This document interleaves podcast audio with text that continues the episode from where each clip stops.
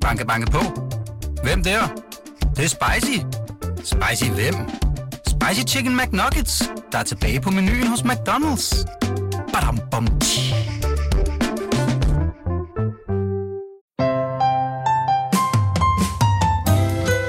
Jørgen Vester Livstil med Beate Bille.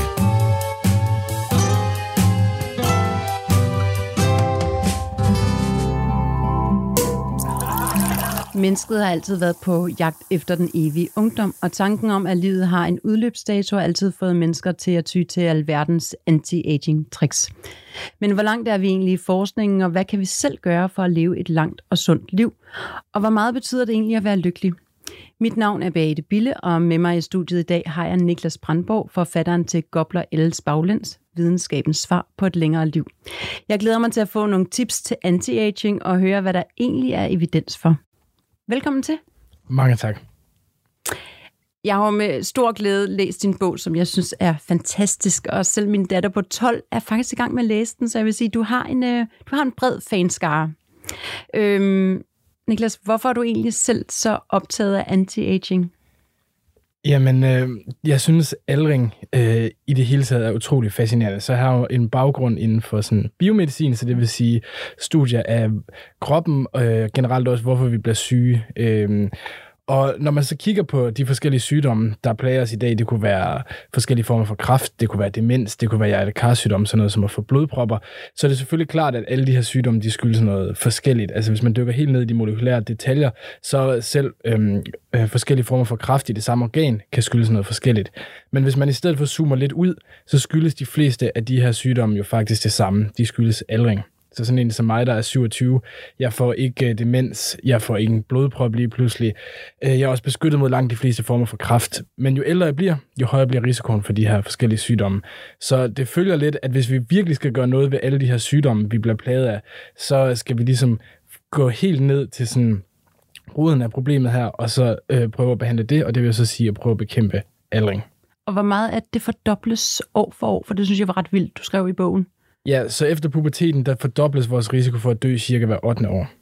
Okay. Så det er selvfølgelig klart, at når man lige kommer ud af puberteten, så har man en ung og frisk krop, øh, men så begynder man faktisk at ældes, øh, og så er det selvfølgelig klart, at fordi man starter så ung og frisk øh, og stærk, så er det ikke noget, man mærker til i starten, selvom ens risiko, for eksempel min risiko er måske fordoblet eller lidt mere siden puberteten, det er ikke noget, jeg mærker til endnu, øh, sådan ved, i fysisk nedgang i kroppen, men jo ældre man bliver, jo stærkere øh, går det ligesom, og så kan man virkelig mærke de her sådan hver eneste år, der går. Så, så jeg, er, jeg er en del år foran dig, kan jeg sige.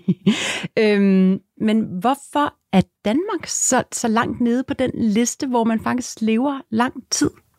Jamen altså, det er lidt et mysterium, fordi Danmark plejer jo øh, at være sådan lidt et dukseland internationalt set. Så hvis man sådan sammenligner alle de gode lister, sådan noget som BNP per indbygger, øh, livsglæde, tillid til hinanden og sådan noget, så plejer vi jo at ligge helt i toppen, ja. som nogle af dem, der sådan altid klarer sig bedst. Og vi er lykkelige. Ja, og øh, vi er lykkelige, og vi tjener mange penge, og vi er generelt også faktisk sunde og raske osv. Det eneste, sådan den eneste liste, jeg kender, hvor vi klarer øh, så godt, det er lige præcis det her med levetid. Altså, øh, hvis vi for eksempel sammenligner os med Norge og Sverige, så ligger vi væsentligt øh, længere ned ad listen. Øh, vi ligger faktisk og roder sammen med sådan nogle lande som øh, for eksempel Slovenien, øh, Storbritannien også, som ikke er sådan verdens mest sunde land, hvis man skal være helt stereotyp. Øh, Madmæssigt. Ja, ja, præcis. Øh, og øh, altså en masse lande, som vi måske ikke normalt øh, sammenligner os med. Hvis man så deler det op og kigger på mænd og kvinder, øh, så begge grupper klarer sig ikke fantastisk godt, men særligt danske kvinder klarer sig ikke så godt. Hvorfor? Øh, det er så, øh, der, der er øh, selvfølgelig lavet studier på det her. Øh, der er blandt andet et rigtig godt studie fra Syddansk Universitet, hvor man har forsøgt at finde ud af, øh, hvad er årsagen til danske kvinder klarer sig sådan her. Man kan stadig ikke sige det helt, men det ser i hvert fald ud som om, at der er en generation af danske kvinder, øh, som klarer sig særligt dårligt. Så det er ikke nødvendigvis hele gruppen af danske kvinder. Det er sådan en, en sådan, øh, i en 10-årig periode særligt, hvor, eller noget der omkring, hvor øh, Øh, man får meget mere kraft, man er måske begyndt at ryge tidligere i Danmark osv. Men det er stadigvæk lidt svært, hvis vi kigger ud i verden. Vi kan sagtens finde lande, hvor man ryger mere end os, og så samtidig lever øh, længere, hvor man drikker mere end os og lever længere, hvor man er kraftigere end os og lever længere osv. Så, så i sidste ende, så ved vi det ikke 100% sikkert, og det er lidt af, af et mysterium, må man sige. Så vi kan godt gøre det bedre i Danmark. Vi kan nemt gøre det bedre i Danmark. Det vil være, hvis man bare sådan, det kan godt være, at vi ikke øh, kan komme op og for eksempel, i hvert fald nemt at konkurrere med, med dem hele toppen, for eksempel sådan et land som Hongkong Japan. eller? Ja. mange asiatiske lande. Der kunne også være noget genetisk, der spillede ind der, for eksempel. Men vi kan i hvert fald uden tvivl øh, kunne komme op omkring Sverige og Norge, øh, som sådan genetisk set er næsten umuligt at, at skille for danskere, Ja. men som alligevel lever øh, væsentligt længere, end vi gør. Interessant. Men du skriver noget andet interessant i bogen, også øh, hvor folk lever længere tid. Blue zones. Hvorfor bliver befolkningen betydeligt ældre der? Jamen, Blue Zones, det er sådan et, øh, et interessant koncept. Øh, der er nogle aldringsforskere, øh, der er kommet på simpelthen ved at tage ud i verden og forsøge at finde nogle områder, hvor folk bare lever væsentligt længere end andre områder. Mm. Øh, de traditionelle øh, Blue Zones blev så øh, beskrevet i en bog af en øh, amerikansk journalist, der hedder Dan Butner. Øh, og det er typisk sådan nogle mindre landsbysamfund i lidt afsidesdele. Ja, for det er jo ikke et helt land, det er jo det, dele. det er små, Ja. øh, små områder øh, med nogle øh, få landsbyer, hvor der bare er en meget større chance for for eksempel at blive 100 år, end der, der er i Danmark. Øh, så man har selvfølgelig studeret mange af dem her for at prøve at finde ud af, øh, hvorfor de lever så lang tid. Vi kan blandt andet se noget med deres meget stærke sådan, familiære bånd, øh, meget sådan det plejer at være områder, hvor man har meget sådan stærk mening med tilværelsen og engagerer sig meget i tilværelsen. Så der er purpose. Ja, der er hele det sådan sociale aspekt mm. der, og det mentale aspekt. Så er der selvfølgelig også, at man kan prøve at kigge lidt på deres kost, øh, vaner.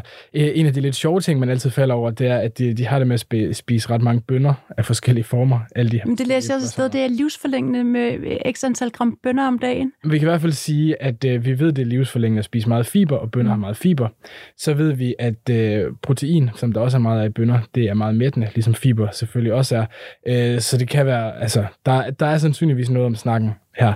Det, der så er problemet ved de her blåzoner, det var, at det var fedt at studere dem, dengang de blev. Øh, man sådan virkelig intensiverede det måske for sådan lidt mere end 20 år siden, men siden så globaliseringen altså bare virkelig fået fat i, i de her områder. Så jeg var for eksempel selv i det, der hedder Nicoya, halvøen i Costa Rica, da, da jeg skrev bogen her.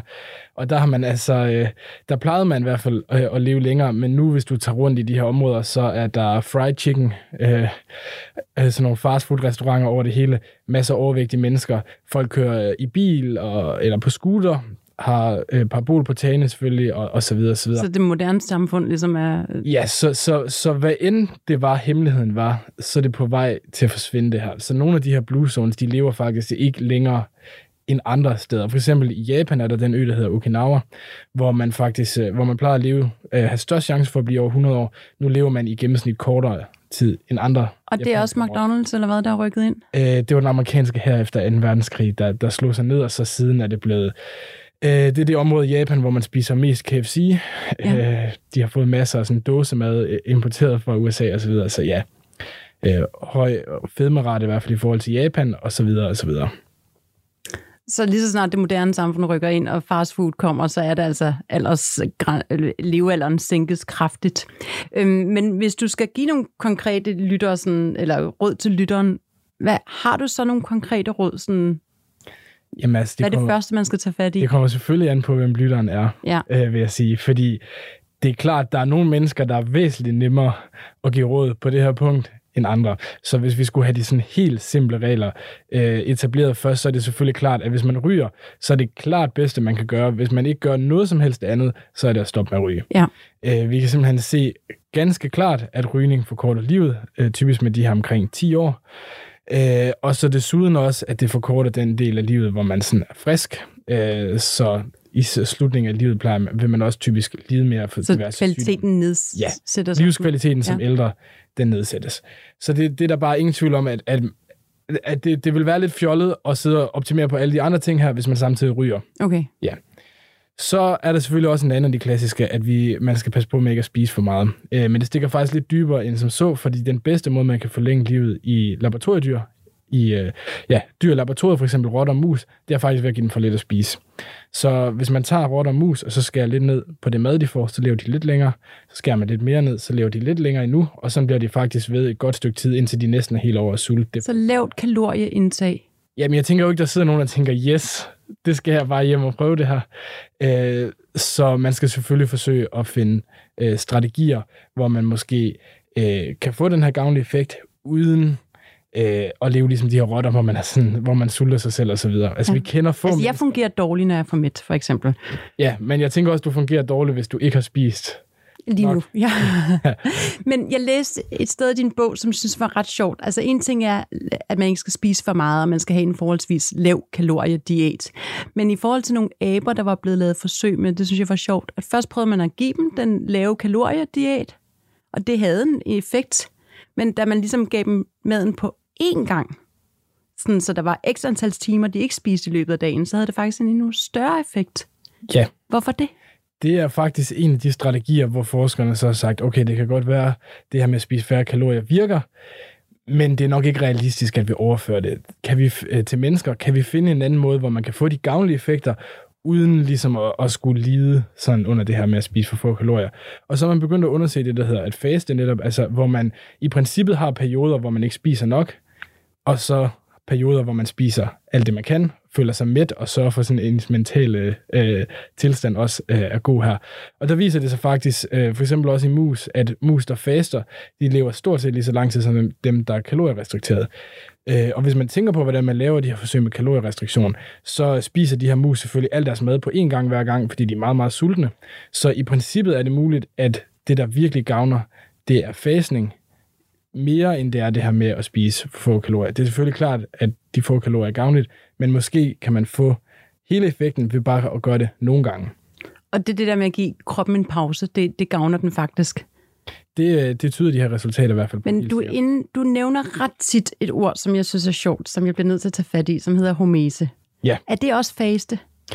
Jamen, det, det kunne man godt forestille sig. Så homise er sådan et begreb, der siger, at i naturen, så er der ofte forskellige former for stress, som faktisk er gavnligt. Så vi er ikke ligesom sådan en eller anden bil eller et eller andet mekanisk objekt, hvor hver gang vi bliver udsat for et eller andet, der måske kunne skade os, eller der skader os på kort sigt, er det så også er skadeligt på lang sigt.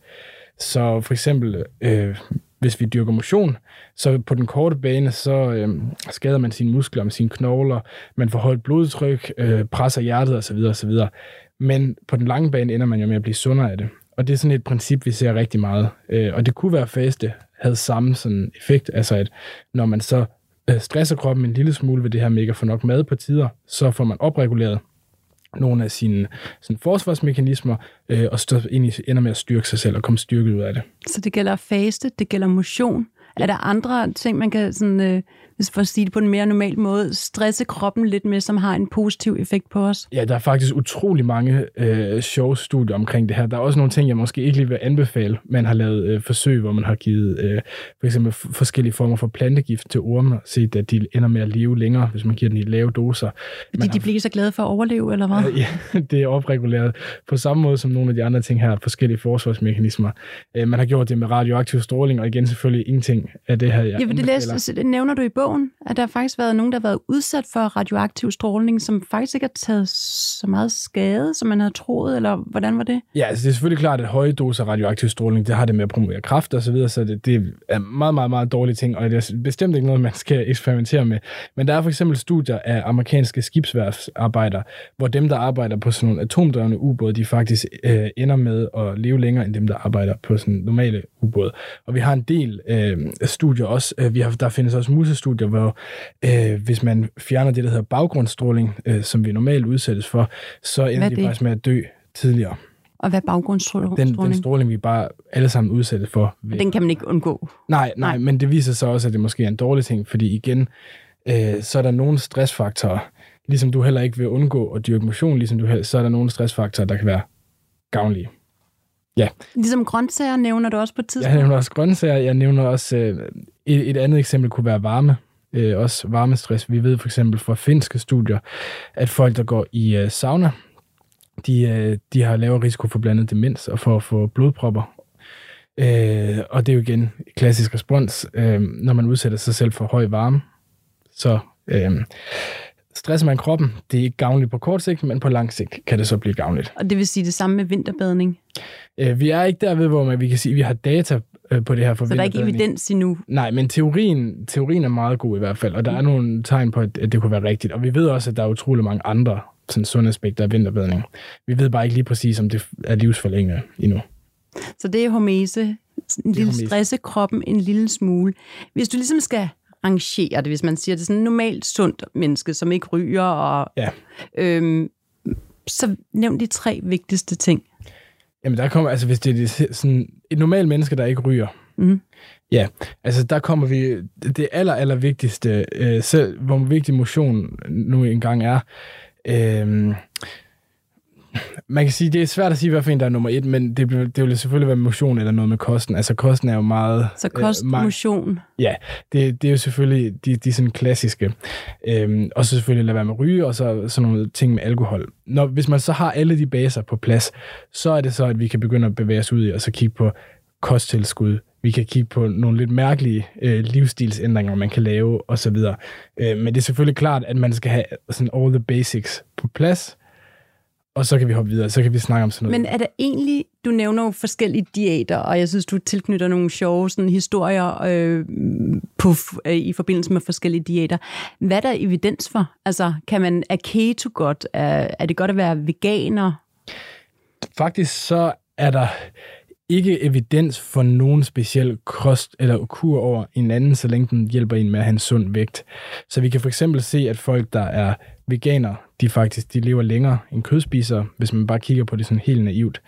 Men hvis man så prøver at dykke lidt længere ned i det, så skyldes det øh, typisk, at hvis du bare sammenligner veganer med kødspisere, så veganerne er typisk folk, der er mere sådan sundhedsfokuseret, så de ryger mindre, de dyrker mere motion og så videre ud over deres kost.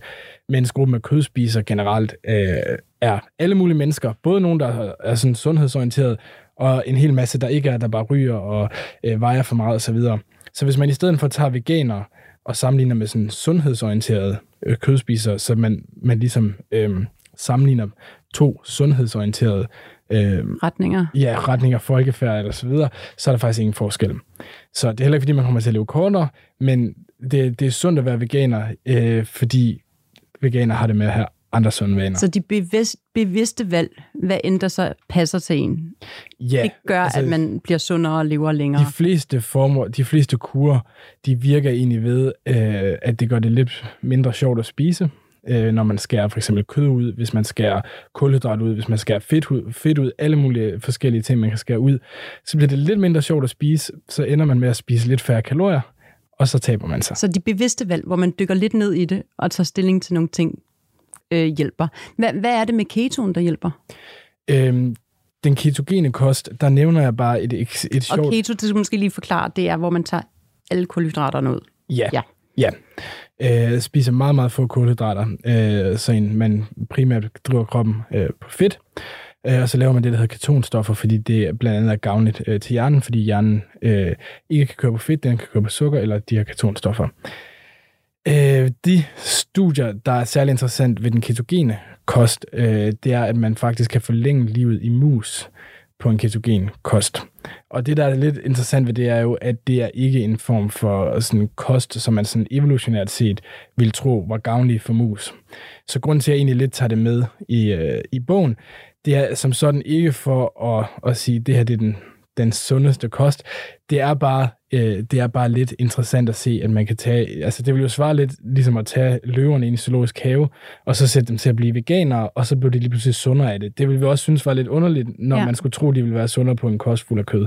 Og mus trives med kulhydrater typisk. Ja, de ja. lever typisk af masser af frø, øh, blandt andet. Øh, så typisk en kost, der har ret mange kulhydrater i sig. Så det, det kunne tyde på, at der måske var et eller andet, øh, som sådan en ketogen kost kunne gøre, som var sådan, stak endnu dybere helt nede på sådan øh, et, et biokemisk niveau et eller andet sted. Men vi ved det simpelthen ikke. Så vi er i gang med, øh, der er studier i gang med at undersøge øh, en ketogen kost i mennesker. For at se, om der er evidens for det. Men jeg tænker, at det er, fordi vi lever et mindre aktivt liv, end vi gjorde for altså, lang tid tilbage. Vi sidder mere ned, så vi har ikke brug for alle de kulhydrater, vi kan fylde, fylde os med.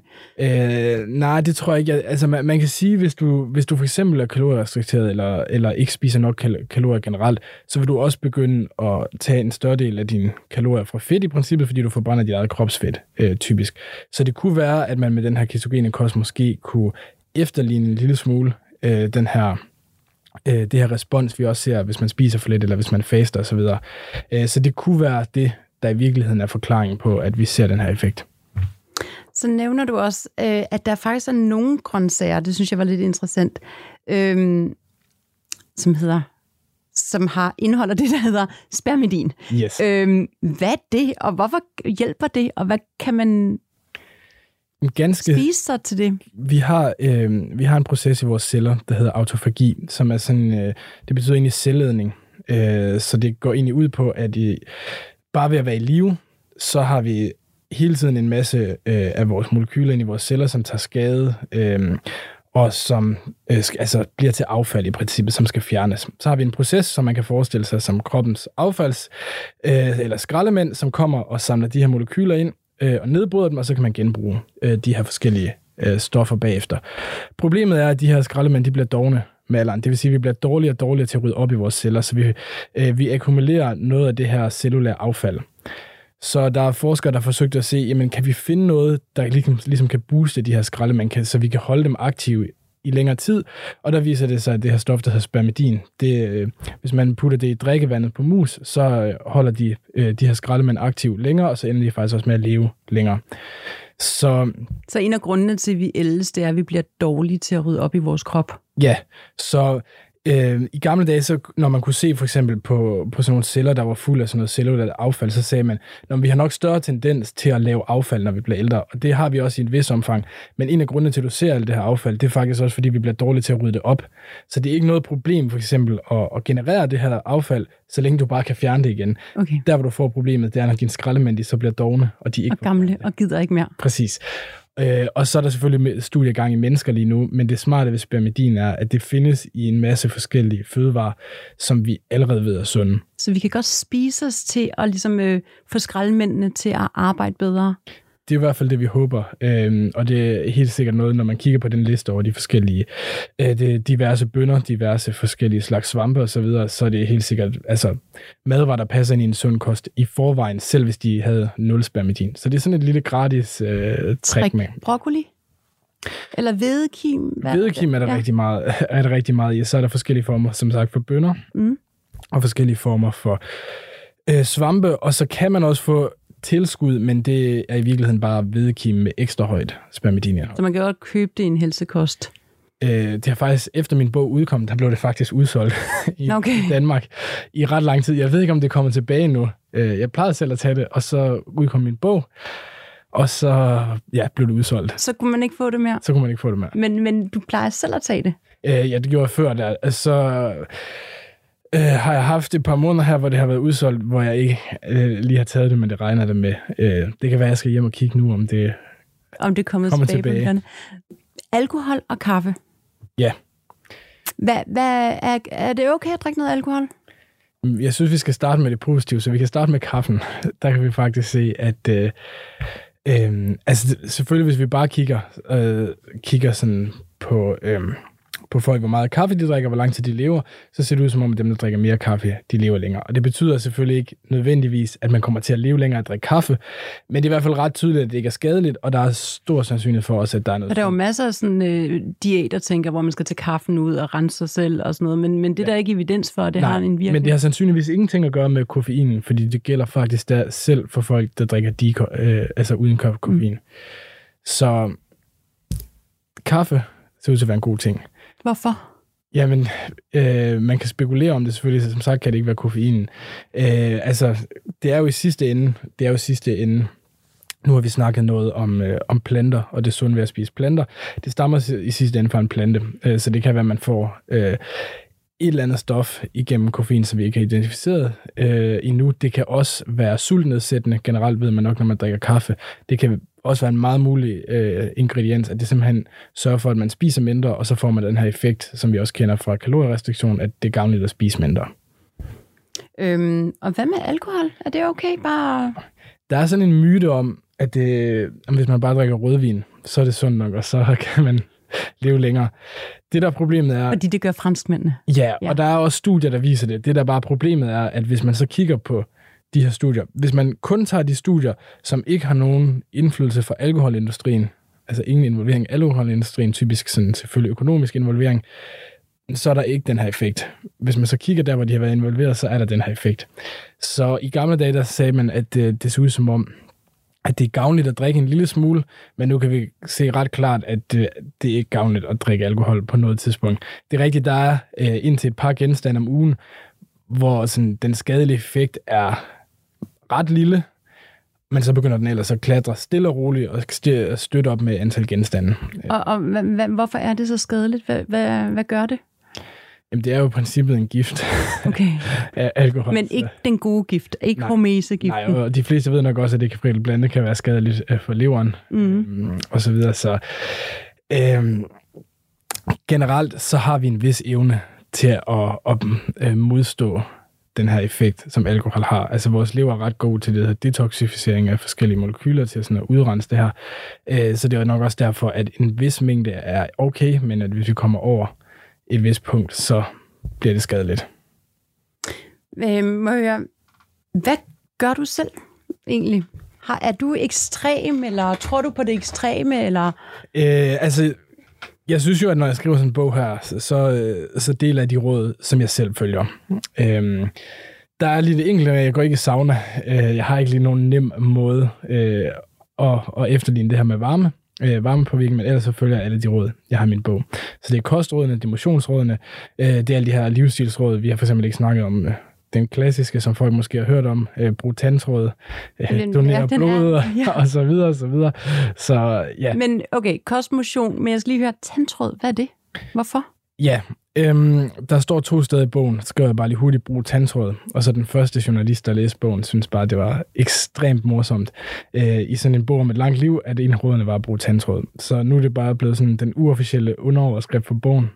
Øh, og jeg har fået tilsendt øh, Masser af tandtråd? tandtråd, tandpasta, tandbørster, alt muligt fra alle mulige forskellige virksomheder og folk, der synes, det er utrolig sjovt. Men rådet det er baseret på noget, der hedder mikrobiomet. På, hvad for noget? Noget, der hedder mikrobiomet. Okay. Så det vi ved er, at øh, vores mund er fuld af en masse bakterier. Øh, de fleste af dem øh, er egentlig bare neutrale, de gør ikke så meget. Men man har fundet nogle af de her bakterier, blandt andet inde i hjernen på folk, der er døde af Alzheimer's, øh, inde i blodpropper på folk, der har fået blodpropper, øh, inde i sådan krafttumor i folk, der har fået øh, tyktarmskræft. Så vi ved ikke på nuværende tidspunkt, hvad de her mikrober fra munden, de laver de her forskellige steder. Men vi kan være dem bakterier? bakterier. Øh, så vi ved ikke, hvad de laver de her steder, men øh, vi ved, at hvis man får sådan en stærk infektionstilstand i munden, så øges ens risiko for at få alle de her sygdomme faktisk, og også ens risiko for at dø tidligt. Så det er meget muligt, at der er en eller anden indflydelse fra de her mundbakterier. Men det er jo meget heldigt, øh, at det er nemt at holde de her mundbakterier nede. Man skal bare fjerne deres mad.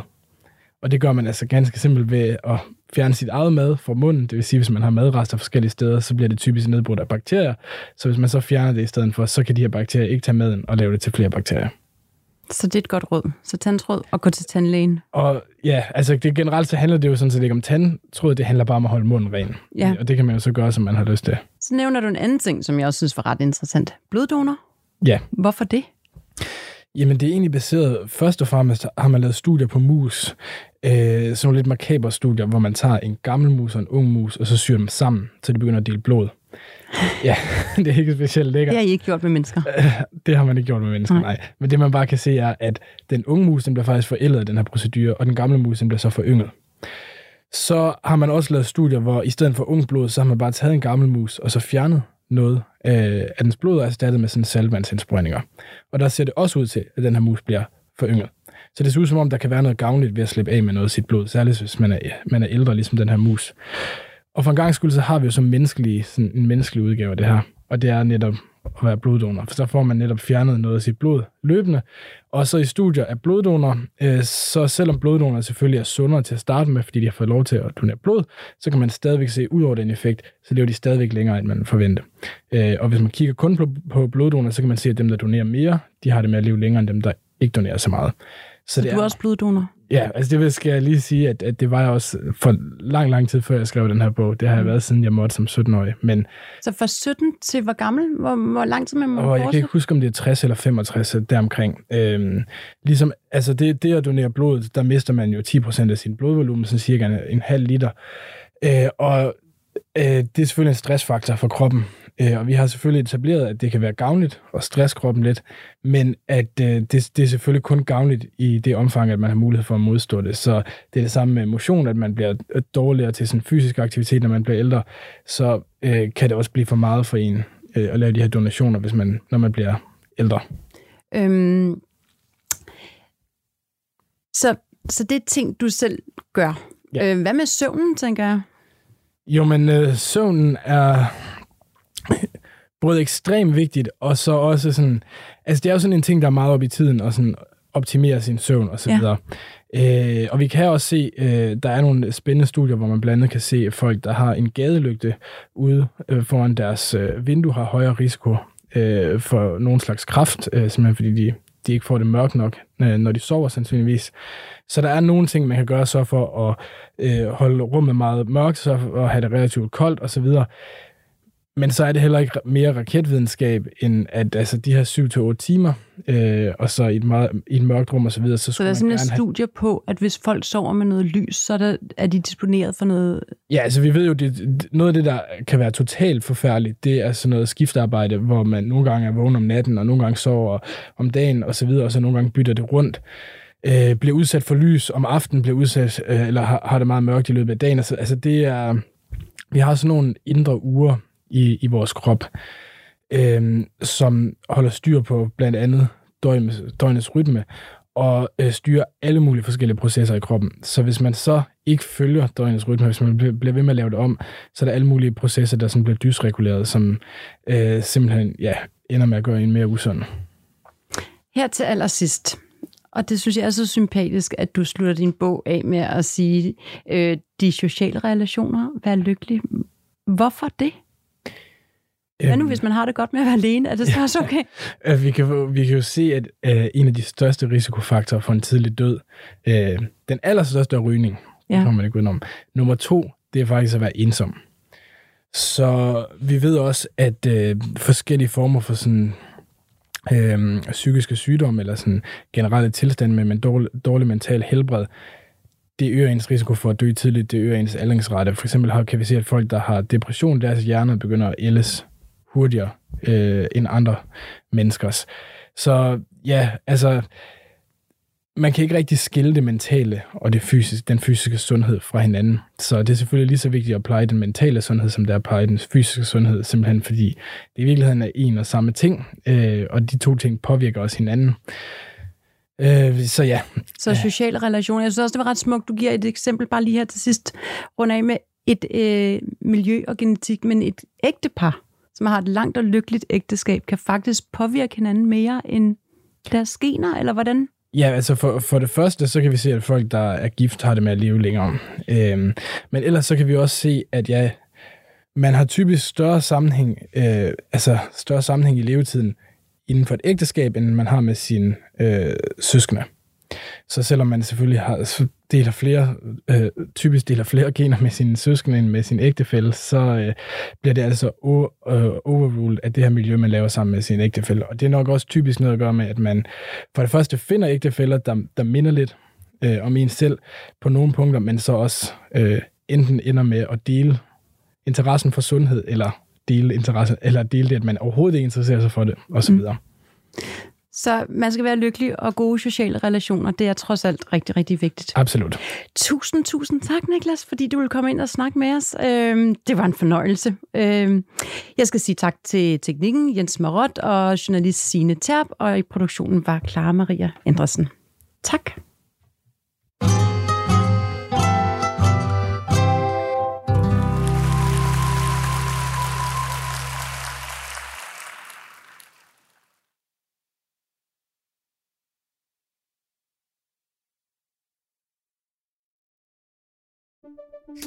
Banke, banke på. Hvem der? Det, det er spicy. Spicy hvem? Spicy Chicken McNuggets, der er tilbage på menuen hos McDonald's. Badum, bom, tji.